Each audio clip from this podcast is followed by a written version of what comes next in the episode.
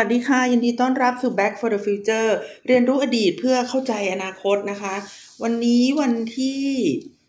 เอ่อ28 กุมภาพันธ์นะคะ ก็เป็นวันสุดท้ายของเดือนกุมภาพันธ์ค่ะ ที่จริงดิฉันก็ต้องอัดอัดคลิปเนี่ยนะคะ เมื่อวานนี้นะคะ วันที่ 27 กุมภาแต่ว่าพอดีมันมีอะไรเข้ามาไม่หยุดหย่อนเลยนะคะ คิดดูนะคะว่าตั้งแต่ ที่ห้าครึ่งที่มาถึงที่ทำงานก็มีอะไรเข้ามาไม่หยุดหย่อน เพราะว่าตอนกลางวันมันประชุมไหมคะเออส่วนใหญ่ตอนกลางวันมันจะเป็นวันประชุมอย่างวันเนี้ยก็จะเป็นวันที่ต้องเออเป็นผู้ดำเนินรายการทั้งวันนะคะ มันก็เลยนั่งทำงานเขียนงานอ่านงานเนี่ยไม่ค่อยสะดวกนะคะ เออก็เลยต้องมานั่งผลักมาทำตอนเช้าแล้ว รู้สึกว่าตอนเช้าเมื่อวานเนี่ยมันจะหาอะไรไม่เจอสักอย่างหนึ่งนะคะ หาไปเรื่อยๆ เอาหมดเวลาพอดีนะคะ พอ8ปดโมงครึ่งเก้าโมงละมันก็จะต้องเอเริ่มทำงานอย่างอื่นที่เป็นงานที่จะต้องพบปะผู้คนหรือไม่ก็ไม่สามารถใช้ห้องในการอัดเสียงได้นะคะ ก็เลยเมื่อวานก็เลยพลาดไปต้องขอโทษทุกๆทท่านที่เกี่ยวข้องด้วยนะคะ แต่วันนี้เนี่ยเนี่ยตีห้าครึ่งไม่ใช่สี่ตอนนี้ตีห้าสี่สิบห้าแล้วนะคะ เปิดคอมแล้วเช็คเมลเอ่อ อะไรเล็กๆน้อยๆเนี่ยนะคะ แล้วก็มาพูดคุยกับคุณผู้ฟังนะคะ ด้วยเนื้อหาสาระที่วันนี้ก็เยอะเป็นพิเศษนะคะ หลายๆ คนก็หลังไมมาถามนะคะ บางคนก็แปะถามเลยนะคะว่า เออกลับมาคราวนี้เนี่ย เนื้อหาค่อนข้างเยอะนะคะ ก็มันอัดมันอั้นนะ คือคือมันเตรียมไว้นะคะ มันเตรียมไว้มันก็เลยอั้น แต่ว่าเออก็ไม่แน่ใจนะคะ ว่าหลังจากนี้จะเป็นอย่างไร เพราะว่ามัน มันเหมือนจับต้นชนปลายชีวิตไม่ถูกยังไงก็ไม่รู้นะคะ ก็ยอมรับว่ามันมีการเปลี่ยนแปลงบางอย่างเกิดขึ้นนะคะในในในที่ทำงานแล้วก็สถานภาพก็จริงๆยังเหมือนเดิมอะแต่ว่างานมันก็งานมันก็มีการปรับปรับตัวนะคะ ก็คาดว่าอย่างดีที่สุดเนี่ยหกเดือนเนี่ยนะคะ ชีวิตก็น่าจะกลับกลับคือไม่ใช่สิ ชีวิตน่าจะปรับตัวได้นะคะ แต่ว่าจะให้กลับคืนมาก็ก็ไม่แน่ใจว่าจะเหมือนเดิมหรือเปล่านะคะ ก็ช่วงสองเดือนที่ผ่านมานี้มีอะไรเปลี่ยนแปลงเยอะมากนะคะ อย่างหนึ่งก็คือเลิกกาแฟนะคะ เลิกกาแฟแล้วมันก็มันก็ง่วงนะคะ ง่วงมากทีเดียวแล้วก็ช่วงแรกๆก็หงุดหงิดหรือเปล่าไม่ทราบ เพราะว่าตอนนั้นมันหนาวมากนะคะ อาจอาจจะหนาวจนลืมหงุดหงิดก็ได้นะคะ แต่ว่าคือเป็นคนติดกาแฟแล้วก็กินกาแฟมาตั้งแต่อายุสิบห้าสิบหกแล้วไม่ไม่ไม่ไม่ใช่กาแฟแบบ ไม่ใช่กาแฟแบบที่ ที่กินสบายๆด้วยค่ะ ก็คือกินกาแฟดำแบบแบบดริปอะค่ะมามาตั้งแต่เด็กแล้วนะคะ เพราะว่าอย่างตอนนั้นก็อยากจะอยู่ให้ทนนะคะ ก็เลยกินกาแฟเพื่อที่จะให้มีสมาธินะคะ แล้วก็มีความตื่นตัวในการเรียนหนังสือ ตอนนี้ก็เริ่มรู้สึกว่า มันขี้เกียจแล้วนะคะ พอพอแล้วดีกว่านะคะ ก็ หลายสิบปีแล้ว เอาละนะคะ มาวันนี้นะคะ วันนี้ดิฉันนัชพัฒน์อมรกุลนะคะ จะพูดถึงเรื่องอะไรนะคะ ดิฉันจะพูดถึงประเทศจีนนะคะ ในฐานะที่เป็นเพื่อนนะคะในฐานะที่เป็นมิตรนะคะ ในฐานะที่เป็นพันธมิตรนะคะกับรัสเซียนะคะว่ามันเป็นความสัมพันธ์ที่ไม่สมดุลนะคะจีนในฐานะที่เป็นพันธมิตรกับรัสเซียภายใต้ความสัมพันธ์ที่ไม่สมดุลนะคะ ช่วงนี้นะคะก็เรียกได้ว่าบัลลังก์ของสีจิ้นผิงเนี่ยนะคะ ก็ค่อนข้างที่จะเอ่อมั่นคงนะคะ มั่นคงพอสมควร ก็ขอบคุณนะคะ ที่เขาไหวตัวทัน แล้วก็ในที่สุดนะคะ ก็ได้เปลี่ยนนโยบายนะคะ จาก Zero Covid Policy ที่สั่นคลอนอการดำรงอยู่นะคะ ของระบอบจีนเนี่ย ก็เลิกไปนะคะ ในที่สุดตอนนี้ก็ เริ่มเปิดประเทศนะคะเริ่มเริ่มดีขึ้นนะคะ แต่ว่าก็ยังมีปัญหาอยู่นะคะ ก็คือเรื่องปัญหา spy balloon นะคะ ก็ไม่รู้จะส่งไปเพื่ออะไรนะคะทำให้ประเทศอื่นเขาไม่มั่นใจในตัวเองไปเพื่ออะไรนะคะ แต่ว่าการต่ออายุประธานาธิบดีในเดือนเดือนเดือนตุลาคมนะคะ ปีที่ผ่านมาก็เรียกได้ว่า ถึงวันนี้ก็ราบรื่นนะคะ ถึงวันนี้ก็ราบรื่นแล้วก็เรียกได้ว่าเป็นจักรพรรดิแล้วนะคะ แหมพูดอย่างนี้ก็ไม่ไม่ค่อยดี เอาไงดี ก็ก็คือมั่นคงแล้วนะคะก็ค่อนข้างที่จะมั่นคง เอ่อจริง ๆ แล้วมันอาจจะมีอะไรข้างในดิฉันก็ไม่แน่ใจเหมือนกันนะคะเอางี้ดีกว่า เพราะว่าเออก็ต้องยอมรับว่าข่าวบางข่าวมันก็ถูกปิดได้มากจริง ๆ นะคะ ที่ที่พูดอย่างนี้ไม่ได้หมายความว่ารู้อะไรนะ แต่ออกตัวไว้ว่า ไม่ได้รู้อะไรมากกว่านะคะไม่ได้รู้อะไรแต่ว่าศึกษาจากสภาพของอความมั่นคงนะคะสภาพของเสถียรภาพนะคะที่อยู่ในที่อยู่ในจีนตอนนี้ก็ถือว่าใช้ได้อยู่นะคะ ดังนั้นนะคะเราก็เลยจะมาดูกันนะคะว่าจีนในฐานะพันธมิตรของรัสเซียเนี่ยมันมีมันมีอะไรนะคะที่ฉันได้โจหัวไว้ว่ามันอยู่ภายใต้ความสัมพันธ์ที่ไม่สมดุลนะคะ ก็ คือคือจริง ๆ แล้วมันก็เลยหนึ่งปีมาแล้วนะคะ กับการบุกเข้าไปยูเครนนะคะของรัสเซียนะคะ ก็คือเรียกได้ว่าหนึ่งปีสี่วันนะคะ เพราะว่าบุกวันที่ยี่สิบสี่กุมภาแล้ววันนี้มันวันที่ยี่สิบแปดกุมภาแล้ว ก็เกินปีมาแล้ว แล้วก็ดูเหมือนว่าจะยืดเยื้อนะคะ ดูเหมือนว่าจะยืดเยื้อและเมื่อเทปที่ผ่านมาเนี่ยนะคะ ดิฉันเล่าให้ฟังว่าเอ่อในช่วงแรกเนี่ย รัสเซียมีปัญหาอะไรในการบุก ยูเครนนะคะทำให้รัสเซียเนี่ยไม่สามารถที่จะบุกยูเครนได้อย่างเต็มที่นะคะ แต่ว่าต่อมาดิฉันก็ได้เตือนไว้นะคะว่ารัสเซียเขาก็ไม่ได้ไม่ได้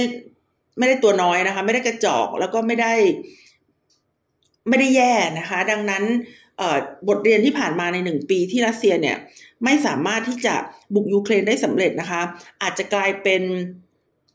จุดที่ทำให้เขาปรับตัวก็ได้นะคะ แต่ว่าก็ยังไม่สามารถที่จะละเลยเรื่องของพันธมิตรของยูเครนได้เหมือนกันนะคะ ก็เรียกได้ว่าสำหรับดิฉันนะหนึ่งปีที่ผ่านมาศูนย์เปล่านะคะ แต่ว่าก็จะต้อง ไม่สามารถใช้หนึ่งปีที่ผ่านมาในการวัดได้นะคะ ว่ายูเครนจะได้เปรียบหรือว่ารัสเซียจะได้เปรียบ เพราะว่ายูเครนนี้เขาก็ สู้เต็มที่นะคะ สู้ในระดับที่ไม่มีใครคิดว่าเขาจะกล้าหาญขนาดนั้นนะคะ ในขณะที่รัสเซียเนี่ยก็ทำเสียฟอร์มในช่วงแรกนะคะ แต่ว่าช่วงหลังก็อาจจะดีขึ้นก็ได้นะคะ ทีนี้เราออกมาจากรัสเซียยูเครน แต่ก็ออกไม่หมด คือยังอยู่ในสงครามอยู่ แต่วันนี้เราจะโฟกัสที่ประเทศจีนนะคะ เราจะดูว่าการที่ประเทศจีนเนี่ยเเขา เขาเป็นหนึ่งในประเทศที่ไม่ประนามรัสเซียนะ เมื่อสามสี่วันก่อน รู้สึกว่าจะมีการประนามรัสเซียในเวที UN อีกครั้งนะคะ ซึ่งดิฉันก็อ่านแล้วขำนะคะ คือ แล้วไงต่อนะคะ คือคือประนามแล้วยังไงนะคะ ประนามแล้วเขาก็ไม่ไม่ขยับขยื่นนะคะ ประนามแล้วเขาก็ยังยังอยู่ได้นะคะ แล้วนี่ก็ไม่ใช่การประนามครั้งแรกด้วย ประนามครั้งที่เท่าไหร่ก็ไม่รู้แหละ แต่ว่า เอ่อ เคยประนามมาแล้วแล้วก็ทำอะไรไม่สำเร็จนะคะ ถึงกระนั้นก็ตามทีเนี่ย ก็ปฏิเสธไม่ได้นะคะว่าการประนามหรือว่าการแซงชั่นที่นำโดยสหรัฐอเมริกา แล้วก็ประเทศในยุโรปเนี่ยนะคะ ถึงแม้ว่ามันจะไม่เหมือนการทุบหินก็คือมันไม่ได้สำเร็จแบบ แบบทันทีทันใดเนี่ยนะคะ แต่ว่าก็ทำให้หลายประเทศเนี่ย ไม่กล้า ที่จะมีความสัมพันธ์แบบแนบแน่นดุดดื่มจุดจุ๊บจุ๊บจุ๊บกับรัสเซียนะคะ เหมือนที่เคยเป็นมาหรือว่าเอ่ออยากจะทำก็ทำไม่ได้นะคะ เพราะว่าประเทศมหาอำนาจในโลกเนี่ย ก็คือสหรัฐอเมริกากับ EU เนี่ยเขาร่วมมือกันนะคะ ในการแซงชั่นรัสเซียนะคะ มันก็เลยบีบให้รัสเซียเนี่ย มีเพื่อนที่เหลืออยู่ประเทศเดียวก็คือจีน มันเป็นการบีบจริงๆนะคะ แล้วมันเป็นการทำให้ความสัมพันธ์ของรัสเซียกับจีนเนี่ย มันมีจุดเริ่มต้นที่ไม่สมดุล เพราะว่าไม่ใช่ว่าจะสามารถเลือกเพื่อนได้ตามใจชอบ แต่มันเหมือนจะไม่เหลือใครที่เป็นมหาอำนาจ และจะเป็นพวกเราได้แล้วนะคะ มันก็เหลือจีนนั่นแหละนะคะ ภายใต้ความสัมพันธ์ระหว่างจีนกับรัสเซียเนี่ย มันก็ตลกดีนะ คือถ้าเราย้อนกลับไปนะคะ เราย้อนกลับไปเมื่อประมาณในสมัยสตาลินก็ได้เนี่ยนะคะรัสเซียเนี่ยเขาไม่ได้มองจีนเท่ากับเขานะคะเขามองว่าจีนเนี่ย เป็นประเทศที่มาพึ่งพาเขานะคะ จีนเป็นประเทศยากจนนะคะ จีนเป็นประเทศที่ต้องการความช่วยเหลือ ซึ่งแนวคิดอย่างนี้เนี่ยนะคะ ก็มีมาตั้งแต่ในช่วงเอ่อ ต้นๆเลยนะคะ ของการเปลี่ยนแปลงการปกครองที่เป็นที่ตอนนั้นเป็นสหภาพโซเวียตเนี่ย จนกระทั่งถึงอย่างน้อยก็ก่อนช่วงที่จะแยกกันนะคะ ในช่วงทศวรรษที่ 1960 ถึง 1970 นะคะสืบเนื่องมาจาก ความแตกต่างนะคะในอุดมการณ์นะคะแล้วก็เรื่องของออการที่จีนเนี่ยเขาก็เริ่มที่จะเข้มแข็งขึ้นมานะคะก็เลยทำให้รัสสภาพโซเวียตในตอนนั้นเนี่ยซึ่งก็คือรัสเซียในตอนนี้เนี่ยนะคะแตกแยกกับจีนนะคะกลายเป็นสามขั้วอำนาจนะคะโดยที่สหรัฐอเมริกาเนี่ยก็เข้ามาใช้ประโยชน์จากการแตกแยกในตรงนั้นนะคะ ดังนั้นเนี่ยเราก็ต้องเห็นนะคะว่า ในช่วงแรกเนี่ย ที่มีความสัมพันธ์กันเนี่ย รัสเซียหรือว่าสหภาพโซเวียตก็มองว่าจีนเนี่ย มีสถานภาพที่ด้อยกว่า แต่ในปัจจุบันอะไรอะไรมันก็เปลี่ยนไปแล้วไงคะจีนเนี่ย เปลี่ยนไปอย่างหน้ามือเป็นหลังมือ หรือหลังมือเป็นหน้ามือ หรืออะไรก็แล้วแต่นะคะ จีนเนี่ยมีเศรษฐกิจที่ดีมากนะคะ เติบโตอย่าง รวดเร็วนะคะและยังเป็นมหาอำนาจด้านเทคโนโลยี แล้วก็หลายๆ คนเนี่ยก็มองว่าจีนนะคะเป็นผู้นำทางการเมืองและเศรษฐกิจมากกว่ารัสเซียด้วยซ้ำซึ่งถ้าไปเคาะหลุมศพของสตาลินนะคะให้มาดูจีนในวันนี้เนี่ยเขาอาจจะตกใจมากจนกระทั่งช็อกกลับไปที่หลุมศพอีกรอบหนึ่งก็ได้นะคะ เพราะว่าจีนเปลี่ยนแปลงไปมาก และ อาจจะอยู่ในสถานภาพที่ดีกว่ารัสเซียด้วยซ้ำนะคะ การค้าต่อไปของรัสเซียเนี่ย มันกลายเป็นว่าเขาจะต้องพึ่งพาจีนเยอะมาก ในขณะที่แต่ก่อนเนี้ยเขาอะเป็นผู้ให้นะคะเขาเป็นผู้นำเขาเป็นผู้ที่ถือไพ่เหนือกว่าจีนนะคะ เพราะว่าจีนเนี่ยกำลังพัฒนาเศรษฐกิจอย่างรวดเร็วนะคะเขาสามารถเป็นแหล่งส่งออก สินค้าทรัพยากรธรรมชาติของรัสเซียได้นะคะ มันก็เลยทำให้สงสัยว่าในช่วงตั้งแต่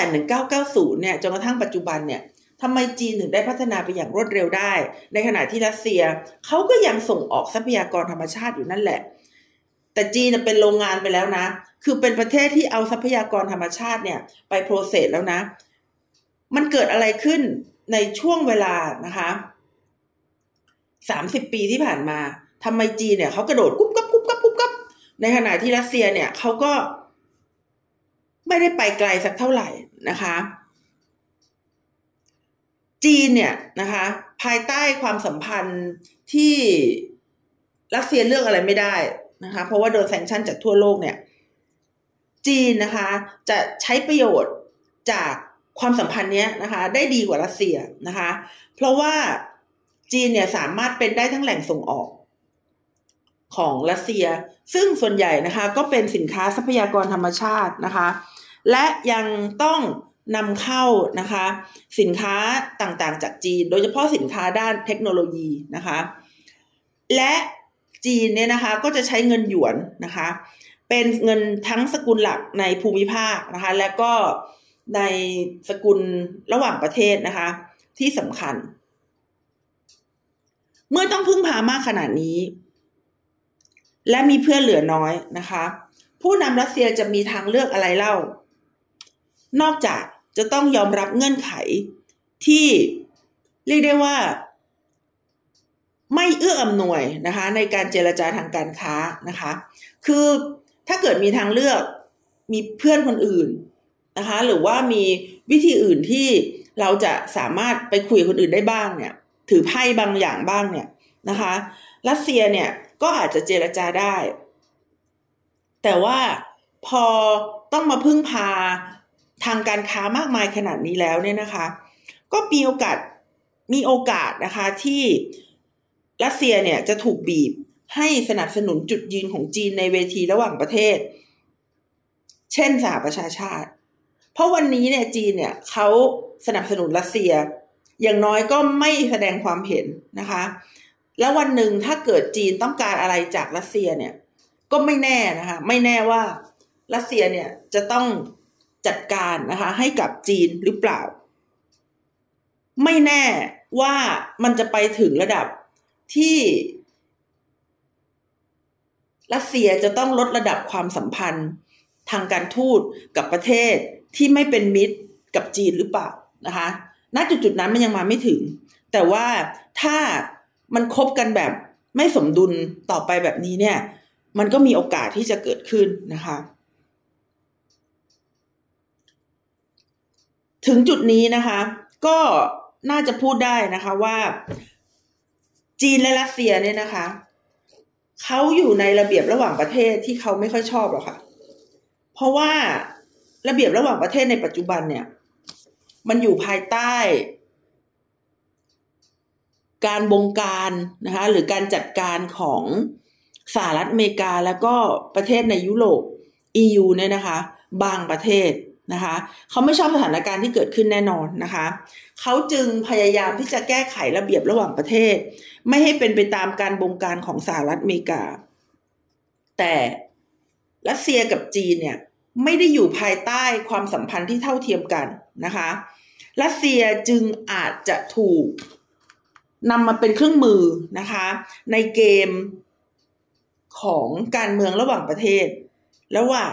จีนและสหรัฐอเมริกาได้นะคะขอเราย้อนกลับไปตามคอนเซปต์ของรายการหน่อยนะคะว่า จีนรู้หรือเปล่าว่ารัสเซียจะบุกยูเครน ดิฉันก็ไม่แน่ใจเหมือนกันนะคะ แต่ก่อนที่รัสเซียจะบุกยูเครนเนี่ย จีนก็พยายามวิเคราะห์เหมือนกันนะคะ จีนก็พยายามวิเคราะห์เหมือนกันว่ารัสเซียเนี่ยจะบุกจริงไหมนะคะ และข่าวในการบุกยูเครนเนี่ยมันวนอยู่ในกลุ่มผู้นำรัสเซียเนี่ยจำนวนน้อยมากนะคะ แม้กระทั่งในพลหลาย ๆ คนในรัสเซียเองก็ยังไม่แน่ใจเลยนะคะ คือรัสเซียหลอกโลกจนกระทั่งหลอกตัวเองอะ พยายามประชาสัมพันธ์ว่าเอ้ยไม่บุกแน่นอนนะคะ ไม่บุกแน่นอนจน จนจีนเองก็งงนะคะ คนที่บอกว่าบุกแน่นอนเนี่ย กลายเป็นสหรัฐอเมริกาแล้วก็กลุ่มนาโตมากกว่า ที่บอกว่า จะต้องโดนบุกอย่างแน่นอนนะคะทำไมจีนถึงคิดว่าไม่แน่ใจนะคะ เพราะว่าอเมริกาเนี่ยเขาตีกลอง การบุกครั้งนี้เนี่ยดังมากนะคะ แล้วก็รู้ๆอยู่ว่านิสัยของสหรัฐอเมริกาเนี่ยเป็นประเทศที่ชอบบงการประเทศอื่นนะคะ ดังนั้นอเมริกาจึงไม่ได้เครดิตตรงนี้ในการที่พยายามประชาสัมพันธ์ว่ารัสเซียจะบุกยูเครนจริง ๆนะคะ นอกจากนี้แล้วเนี่ยสิ่งที่เป็นตัวตัดสินอีกอย่างหนึ่งที่สำคัญ ก็คือการบุกยูเครน อาจจะไม่คุ้มทุนนะคะอาจจะไม่คุ้มทุนสำหรับรัสเซีย ซึ่งถ้ามันไม่คุ้มทุนสำหรับรัสเซียแล้วจะบุกทำไมนะคะ นี่ก็เป็นสิ่งที่นักวิเคราะห์นโยบายต่าง ๆ เนี่ย งงนะคะ แล้วก็ตอนนั้นก็ไม่มีใครสามารถฟันธงได้ว่าจะบุกหรือไม่บุกนะคะ เพียงแต่บอกเป็นเปอร์เซ็นต์เท่านั้นนะคะ ก็อย่างที่ว่านะคะ ว่าดิฉันก็ยอมรับเลยว่า ตอนแรกก็วิเคราะห์ผิดนะคะ เพราะว่าการบุกยูเครนเนี่ย มันมีค่าใช้จ่ายที่มากกว่า การไม่บุกนะคะ และเราก็ไม่แน่ใจว่าสีจิ้นผิงเนี่ยเขารู้หรือเปล่าเขารู้ก่อนไหมนะคะ แต่ว่าสิ่งที่จับสังเกตได้ก็คือว่าในช่วงแรกนะคะ จีนก็ตกใจนะคะ ไม่แน่จะใช้คำนี้ได้หรือเปล่า จีนก็ไม่ได้มั่นใจอะไรมากมายดีกว่านะคะ แล้วก็ นำเสนอด้วยความไม่แน่ใจ ในช่วงแรกๆเนี่ยนะคะ ว่าควรจะมีท่าทีอย่างไร คือก็ไม่ได้สนับสนุนรัสเซียร้อยเปอร์เซ็นตนะคะ ในช่วงนั้นนะคะ เพราะเกรงว่าถ้าเกิดเข้าไปแสดงอาการนะคะ แสดงปฏิกิริยา ว่าจะสนับสนุนรัสเซียนะคะ ก็อาจจะเผชิญกับการคว่ำบาตรการแซงชั่น และสูญเสียการเข้าถึงเทคโนโลยีและตลาดตะวันตก ซึ่งใครๆก็ไม่อยากให้เกิดนะคะ ใครๆก็ไม่อยากให้เกิด แต่ถ้าจีนหันหลังให้กับรัสเซีย โดยการประนามปูตินเนี่ย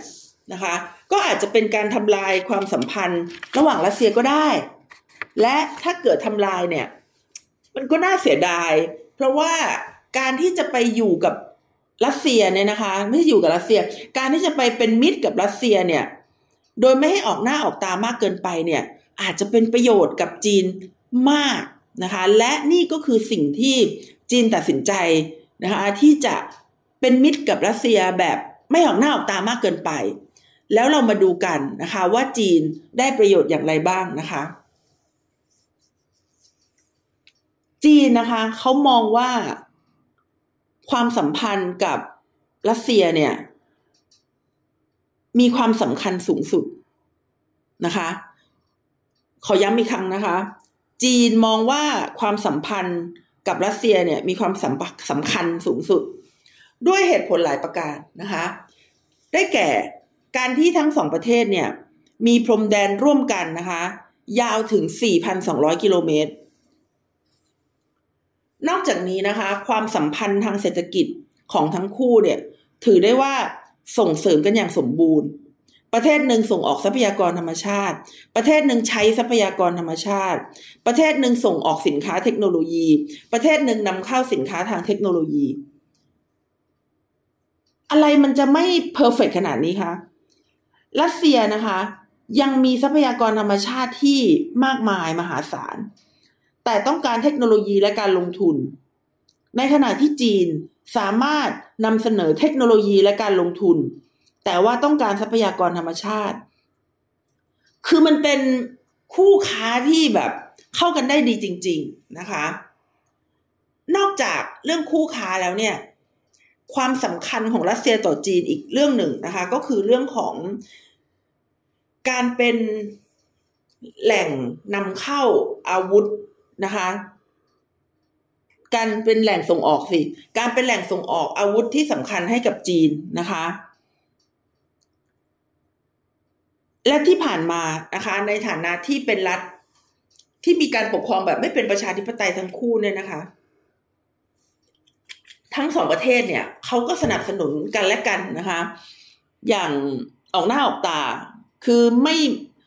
ไม่ค่อยจะมีมติอะไรที่ขัดกันนะคะ ดยเฉพาะอย่างยิ่งในเวที คณะมนตรีความมั่นคงแห่งสหประชาชาตินะคะ เพราะว่าอะไรนะคะ เพราะว่าทั้งสองกลุ่มเนี้ยทั้งสองประเทศเนี่ยนะคะ ที่เป็นเผด็จการเหมือนกันเนี่ยนะคะเขาจะไม่วิจารณ์กันนะคะ ในเรื่องสิทธิมนุษยชนนะคะ และใช้มาตรฐานที่คล้ายคลึงกันนะคะ หลาย ๆ อย่างในประเด็น ระดับโลกนะคะ อย่างเช่นการเข้มงวดกวดขันกับการใช้อินเทอร์เน็ต ซึ่งทั้งสองประเทศนี้เหมือนกันนะคะ ทั้งสองประเทศเนี่ยเขาคิดว่าไม่ควรที่จะเปิดให้มีเสรีภาพในการแสดงความคิดเห็นนะคะเขาเอ่อยังสนิทสนมกันนะคะ และทั้งสองประเทศเนี่ย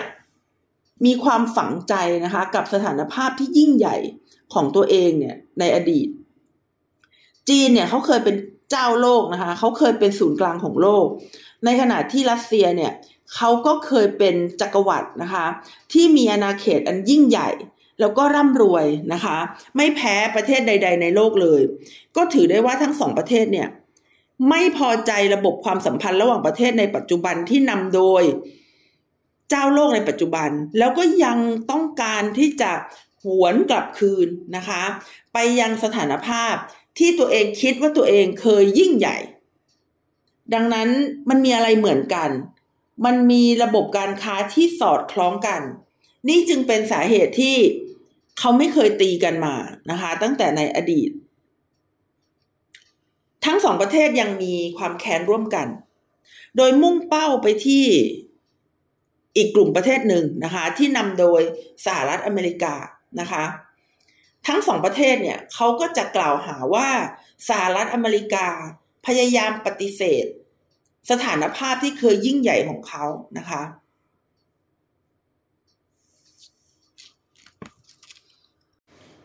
สิ่งที่มันเกิดขึ้นก็คือปักกิ่งหรือว่าจีนเนี่ยนะคะ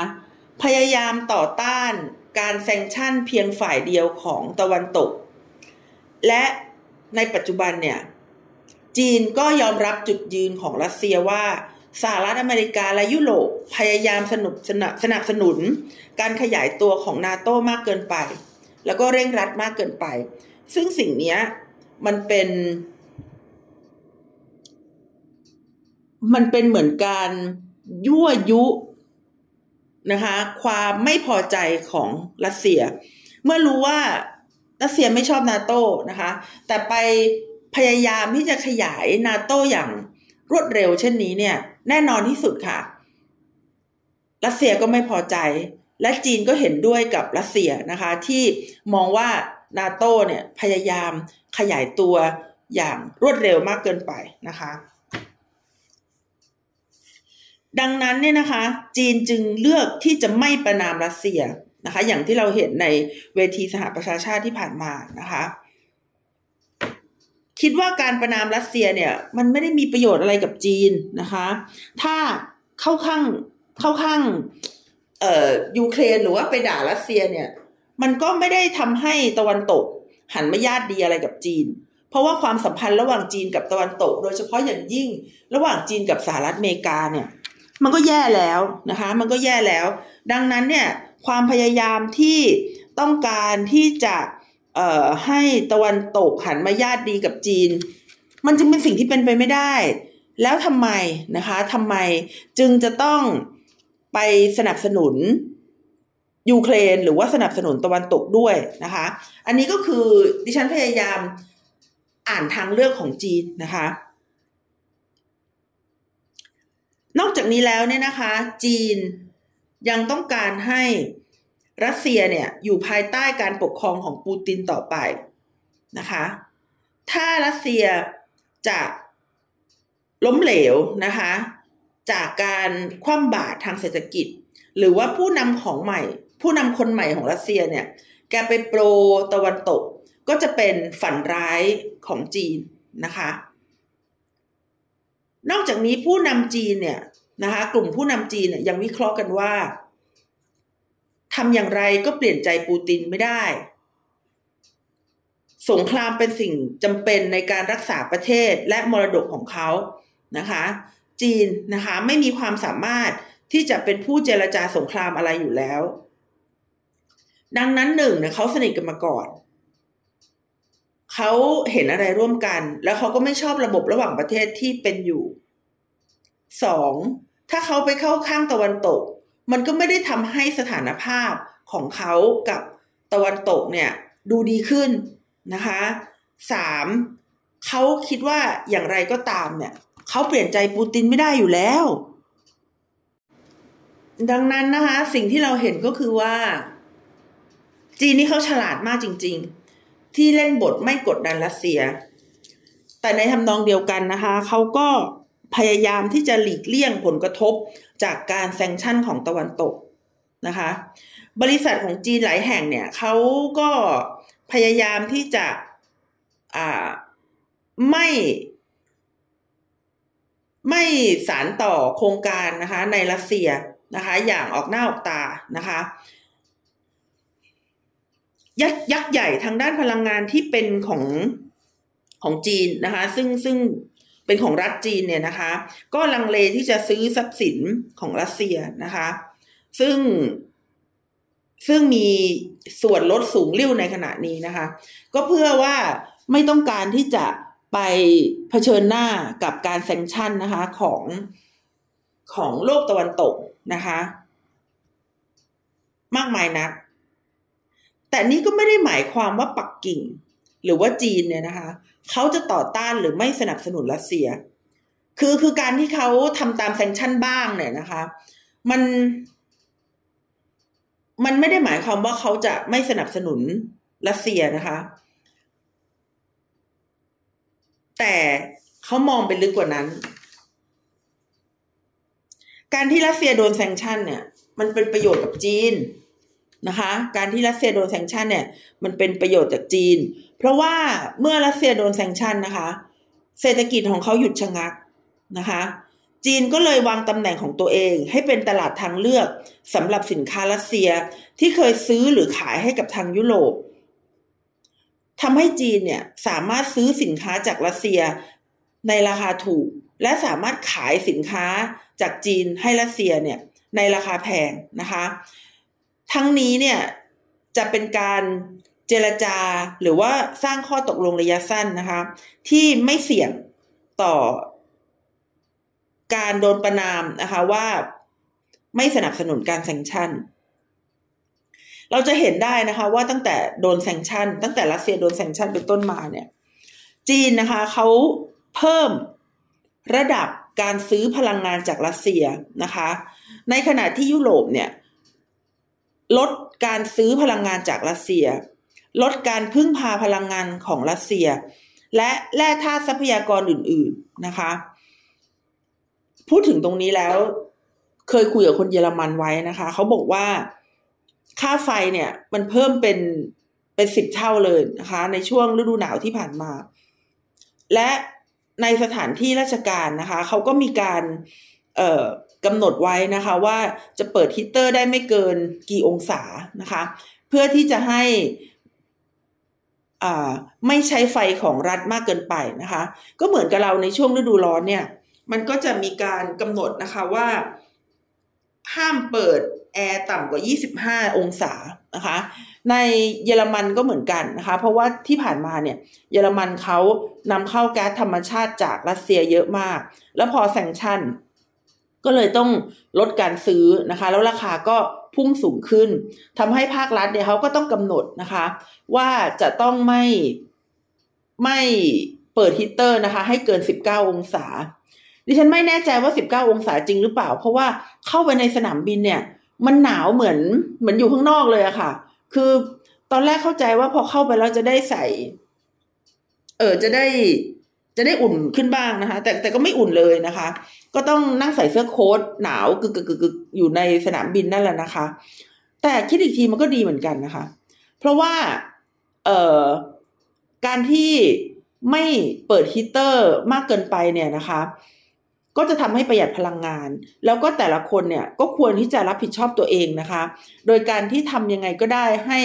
ร่างกายตัวเองเนี่ยอบอุ่นให้มากที่สุด ซึ่งถ้าคิดเป็นต้นทุนนะคะ อาจจะคุ้มนะคะ กว่าการที่ไปเปิดฮีเตอร์นะคะ ทั้งสถานที่ราชการเนี่ย ให้มันร้อนให้มันอุ่นมากก็ได้นะคะ ตรงนี้ที่ฉันก็ไม่ยังไม่ได้คำนวณ แต่คิดว่าคนที่อยู่เมืองหนาวเขาก็ต้องมีสเวตเตอร์มีเสื้อโค้ทกันอยู่แล้วอะ่ะเขาก็อาจจะใส่ใส่ในสถานที่ราชการนะคะ มากขึ้นก็ได้นะคะ แต่ว่า มันก็ต่างจากประเทศไทยของเรานะคะ ประเทศไทยของเราเวลาที่เขาไม่ให้เปิดแอร์หนาวเกินไปหรือว่าเย็นเกินไปเนี่ยนะคะ คือคือก็ไม่รู้จะทำยังไงให้ตัวเองเย็นขึ้นนะคะ ดิฉันก็แก้ไขปัญหาโดยการซื้อพัดลมเล็กๆอะค่ะ ที่ที่เป็นแบบเสียบ USB อะค่ะ มานั่ง มานั่งพัดตัวเองนะคะเพื่อเพื่อให้มีอากาศหายใจสักหน่อยนะคะ เพราะว่าในอาคารที่ที่ฉันทำงานอยู่เนี่ยถ้าไม่เปิดแอร์เลยเนี่ยนะคะหรือว่าเปิดแอร์น้อยเนี่ยนะคะ มันจะไม่มีอากาศหายใจ เพราะว่ามันมันเป็นอาคารปิดนะคะมันเป็นอาคารปิดก็ก็เลยต้องซื้อพัดลมมาเองนะคะ ทีนี้พัดลมที่ซื้อมาเนี่ย ขนาดหกนิ้วเนี่ยนะคะ ไม่ใช่สี่ขนาดหกเซนตอนแรกซื้อมาก่อนขนาดหกเซน มันก็อันเล็กๆ นั่นแหละ ก็ไม่ได้ทำให้เย็นอะไร แต่ว่าทำให้อากาศเนี่ยมันมันหมุนเวียนก็เลยไม่เป็นลมนะคะ แต่พอพัดลมมันเสียมันซึ่งซึ่งพัดลมมันอันเล็กๆอะดิฉันก็เข้าใจว่าอายุมันก็คงไม่น่าจะนานนะคะดิฉันก็เลยไปซื้อพัดลมใหม่มา แต่พัดลมใหม่อันเนี้ย มันใหญ่มากนะคะ แล้วมันเป็นพัดลมแบบแบบคือคือคือทรงมันเหมือนพัดลมเก่าดิฉัน แต่ว่า ดิฉันก็ไม่ได้ช่วยไงไม่ได้ดูขนาดให้มันละเอียด ออกมาโอ้โหกลายเป็นอันเท่ากระทะนะคะ ใหญ่มากแล้วเวลาเปิดทีนะคะ เอกสารปลิวไปหมดเลยนะคะ แล้วมันก็เย็นเกินเกินไป ก็เลยต้องเปิดเปิดปิดปิดนะคะดิฉันก็คิดว่าเดี๋ยวคงจะอยู่กับมันนาน เพราะว่าถ้าทางมันแข็งแรงน่าดูชมเลยนะคะ ไอ้พัดลมใหม่ของดิฉันเนี่ย ก็เคยไปบ่นกับที่บ้านไว้เหมือนกันนะคะ ว่าเออซื้อพัดลมมาผิด มันใหญ่มากเลย แล้วมันก็เย็นมากเลย มัน พัดสิ่งของต่างๆ ให้กระเด็นไปหมดเลย ไม่รู้จะทำยังไง ช่วยแก้ไขหน่อยนะคะ สามีก็บอกว่าเอาเอากลับมาบ้านสีแล้วเอาของที่บ้านไปก็ได้นะคะแต่ว่าดิฉันก็ยังไม่ได้เอากลับบ้านก็ยังยังอยากจะสู้กับมันอยู่ แล้วเดี๋ยวหน้าร้อนนี้นะคะ ก็อาจจะได้ใช้ประโยชน์จากมันก็ได้นะคะ เดี๋ยวไว้ถ่ายรูปให้ดูนะคะ พัดลมใหญ่ของดิฉันเนี่ยนะคะ เอาล่ะนะคะ ก็กลับมาที่รัสเซียกับจีนนะคะ คือ ด้วยสถานการณ์ที่โดนแซงชั่นจากตะวันตกเนี่ยนะคะทำให้รัสเซียเนี่ยมีทางเลือกไม่มากนักนะคะ นอกจากเปลี่ยนเส้นทางการส่งออกทรัพยากรธรรมชาตินั้นเนี่ยไปยังเอเชียนะคะ ส่วนใหญ่ก็จะไปที่จีน เพราะว่าจีนเนี่ยมีความต้องการทรัพยากรธรรมชาติมากอยู่แล้วนะคะ นอกจากนี้แล้วประเทศมันยังติดกันนะคะทำให้สามารถใช้ท่อขนส่งทางบกนะคะ ที่นอกเหนือไปจากการค้าทางทะเลได้ และนะคะหยวนนะคะก็ยังเป็นสกุลเงินนะคะที่สามารถชำระได้นะคะแทนที่เครื่องมือนะคะที่ผูกกับดอลลาร์สหรัฐนะคะยูโรเยนญี่ปุ่นฟรังสวิตหรือว่าปอนอังกฤษนะคะคือเนื่องจากว่าสกุลเงินอื่นๆนะคะ ไม่ว่าจะเป็นดอลลาร์สหรัฐยูโรเยนฟรังสวิตหรือปอนอังกฤษเนี่ยนะคะ ก็ต่างพากันคว่ำบาตรนะคะ กับการขายสินค้าของรัสเซีย ดังนั้นมันจึงเหลือหยวนไงคะ เหลือหยวนที่ยังพอที่จะนำมาค้าขายได้อยู่ สิ่งนี้เนี่ยนะคะ มันได้ทำให้รัสเซียเนี่ยเขาสามารถส่งออกสินค้าต่างๆ ไปที่จีนเนี่ย เพิ่มขึ้นเกือบห้าสิบเปอร์เซ็นเลยนะคะ ซึ่งออนอกจากนี้แล้วนะคะ ก็ยังเพิ่มการขนส่งน้ำมันของรัสเซียด้วยนะคะ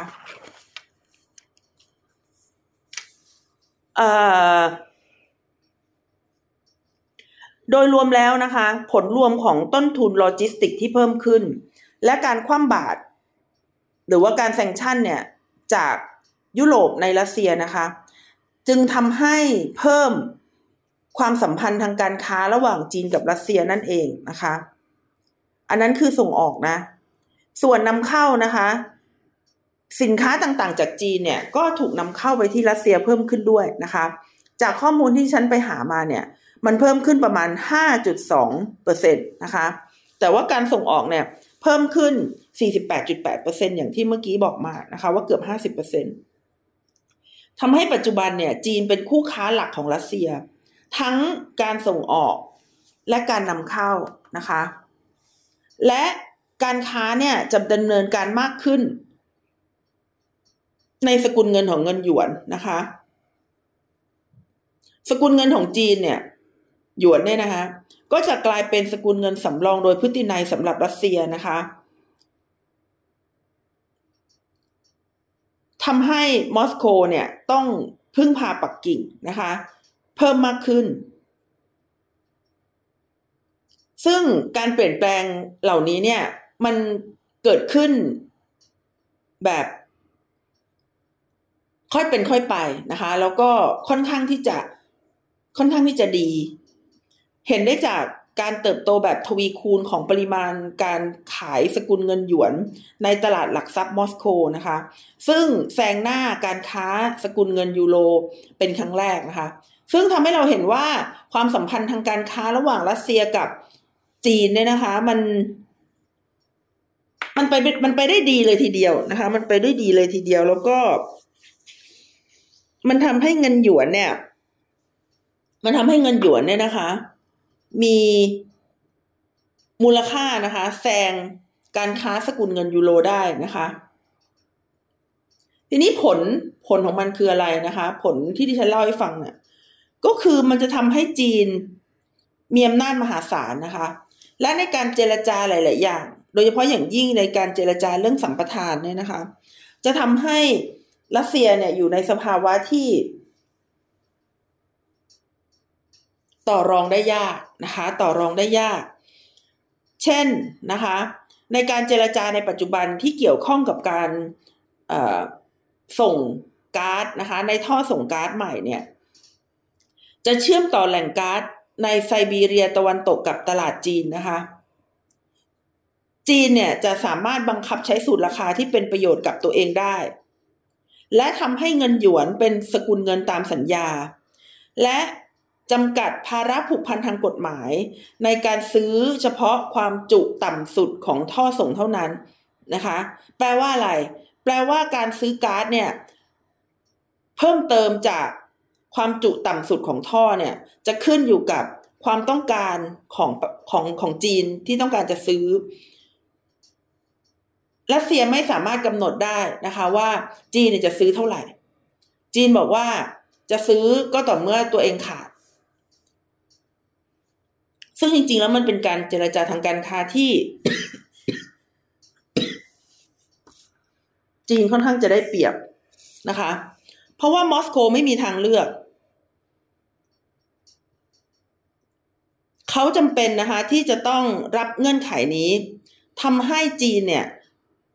มีการราคาถูกได้ และเมื่อมีก๊าซราคาถูกอยู่เต็มไปหมดนะคะ จีนจึงจะมีอำนาจในการเจรจากับซัพพลายเออร์ก๊าซธรรมชาติเหลวที่อยู่ในปัจจุบันนะคะ เช่นกาตาร์และสหรัฐอเมริกาทำให้จีนเนี่ย จะมีอำนาจต่อรองมากขึ้นนะคะ คือถ้ามาเจรจาอะไรกันแบบนี้ในเมื่อสองสามปีที่แล้วนะคะ มันไม่มีทางเลยที่รัสเซียเนี่ยจะตกลงในเงื่อนไขอะไรแบบนี้ เพราะเสียเปรียบจีนมากนะคะ แต่ภาวะของสงคราม และการถูกแซงชั่นเนี่ย ได้บีบให้รัสเซียจำจำเป็นต้อง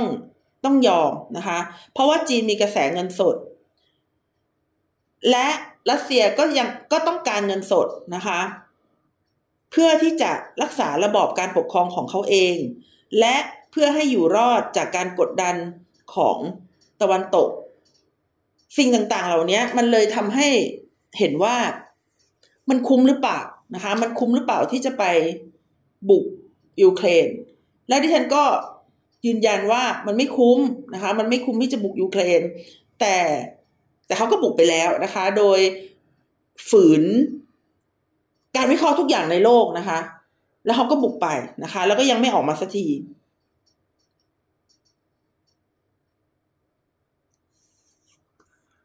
โดยสรุปแล้วนะคะ ความสัมพันธ์ระหว่างจีนกับรัสเซียเนี่ย จึงเป็นความสัมพันธ์ที่ไม่สมดุลนะคะ จีนจะมีอำนาจในการต่อรองที่เหนือกว่ารัสเซียเป็นอย่างมาก จนไม่รู้สึกเคอะเขินนะคะ ไม่รู้สึก ว่ามันแย่เลยที่จะนำมาใช้นะคะ และในอนาคตเนี่ยมันอาจจะแย่ยิ่งกว่านี้ก็ได้นะคะ ถ้าจีนเนี่ยจะไปใช้พลังอำนาจทางเศรษฐกิจนะคะ ในการกดดันให้รัสเซียเนี่ยเขาทำบางอย่างที่ที่เป็นผลลบต่อชาติศัตรูของจีนนะคะ โดยเฉพาะอย่างยิ่งเรื่องของ ความสัมพันธ์ทางความมั่นคง ระหว่างรัสเซียกับอินเดียกับรัสเซียกับเวียดนามเนี่ยนะคะ คือทั้งถ้าทั้งสองประเทศเนี้ย ซึ่งเคยมีปัญหากับจีนเนี่ยเขาเขาไม่มั่นคงกับจีนเขาไม่ดีกับจีนเนี่ย จีนอาจจะใช้เงื่อนไขนี้นะคะ ในการกดดันให้รัสเซียเนี่ย ลดระดับความสัมพันธ์ทางความมั่นคงกับสองประเทศนี้ก็ได้นะคะ และจีนเนี่ยก็ยังสามารถกดดันรัสเซียนะคะ ให้สนับสนุนตัวเอง ในเรื่องข้อพิพาททางดินแดนของจีน ในทะเลจีนใต้ และการอ้างสิทธิ์เหนือไต้หวันด้วยนะคะ ดังนั้นภายใต้ความสัมพันธ์ที่ไม่สมดุลทางเศรษฐกิจเนี่ย มันจะทำให้เกิดความสัมพันธ์ที่ไม่สมดุลทางการเมืองด้วยนะคะ แล้วมันก็จะยิ่งทำให้ ความเสี่ยงของการเกิดความขัดแย้งในระบบระหว่างประเทศเนี่ยนะคะ มันมันเพิ่มขึ้น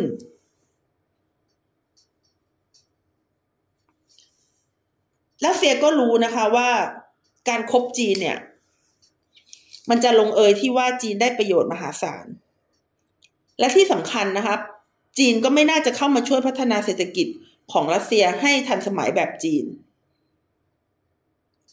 จีนจะทำอย่างไรนะคะเขาก็จะพยายามรักษารัสเซียเนี่ยไม่ให้ล้มนะคะ เพราะว่าก็อย่างที่บอกว่าถ้าเกิดผู้นำคนใหม่เขาไม่โปรจีนจะทำยังไงนะคะเขาก็เลยต้องพยายามรักษาระบอบการปกครองในรัสเซียเนี่ยให้เป็นมิตรกับจีนต่อไปนะคะ แล้วก็พัฒนาผลประโยชน์แห่งชาติจีนนะคะ โดยการซื้อทรัพยากรธรรมชาติของจีน ในราคาที่ต่ำ ขยายตลาดสำหรับเทคโนโลยีของจีน ในรัสเซีย ส่งเสริมมาตรฐานเทคโนโลยีของจีนในรัสเซีย และทำให้เงินหยวนเป็นสกุลเงินเริ่มต้นของภูมิภาค ที่เป็นสกุลเงินยูเรเซียเหนือ ถ้ามองให้เลวร้ายที่สุดนะคะ มันก็คือความสัมพันธ์ที่ไม่เท่าเทียม และจีนมีอำนาจเพิ่มมากขึ้น และถ้ามันไปแย่ยิ่งกว่านั้นนะคะ จีนจะสามารถต่อรองนำสิ่งที่รัสเซียไม่คิด หรือว่าคิดไม่ถึงนะคะ เช่น เรื่องของการนำเข้าระบบอาวุธ และการออกแบบอาวุธของรัสเซียที่มีความสลับซับซ้อนนะคะ อย่างที่บอกว่ารัสเซียเขามีระบบอาวุธที่ทันสมัยมากนะคะ จจะต้องการสิทธิพิเศษในการเข้าถึงอาร์กติกของรัสเซียนะคะ ซึ่งมันอาจจะกระทบกับสหรัฐอเมริกานะคะ ที่เข้าถึงอาร์กติกก็เป็นไปได้นะคะ และยังสามารถออยู่เบื้องหลังการตัดสินใจของรัสเซีย ในฐานะสมาชิกถาวรของคณะมนตรีความมั่นคงแห่งสหประชาชาติ เพื่อให้สนับสนุนจุดยืนของจีน ในระดับภูมิภาคและระดับโลกทั้งหมด โดยเฉพาะข้อพิพาทด้านดินแดน ระหว่างจีนกับเพื่อนบ้านนะคะ นี่ก็คือผลนะคะของความสัมพันธ์ที่ไม่เท่าเทียม ไม่ได้แค่เรื่องทางเศรษฐกิจอย่างเดียว แต่มันจะกระทบกับเรื่องของการเมืองนะคะ ค่ะสำหรับวันนี้ก็คอแห้งแล้วนะคะ ดิฉันนัชพัฒน์อมรกุลนะคะ และไทย political database ก็ขอลาคุณผู้ฟังไปก่อน พบกันใหม่อีกสองสัปดาห์นะคะ สวัสดีค่ะ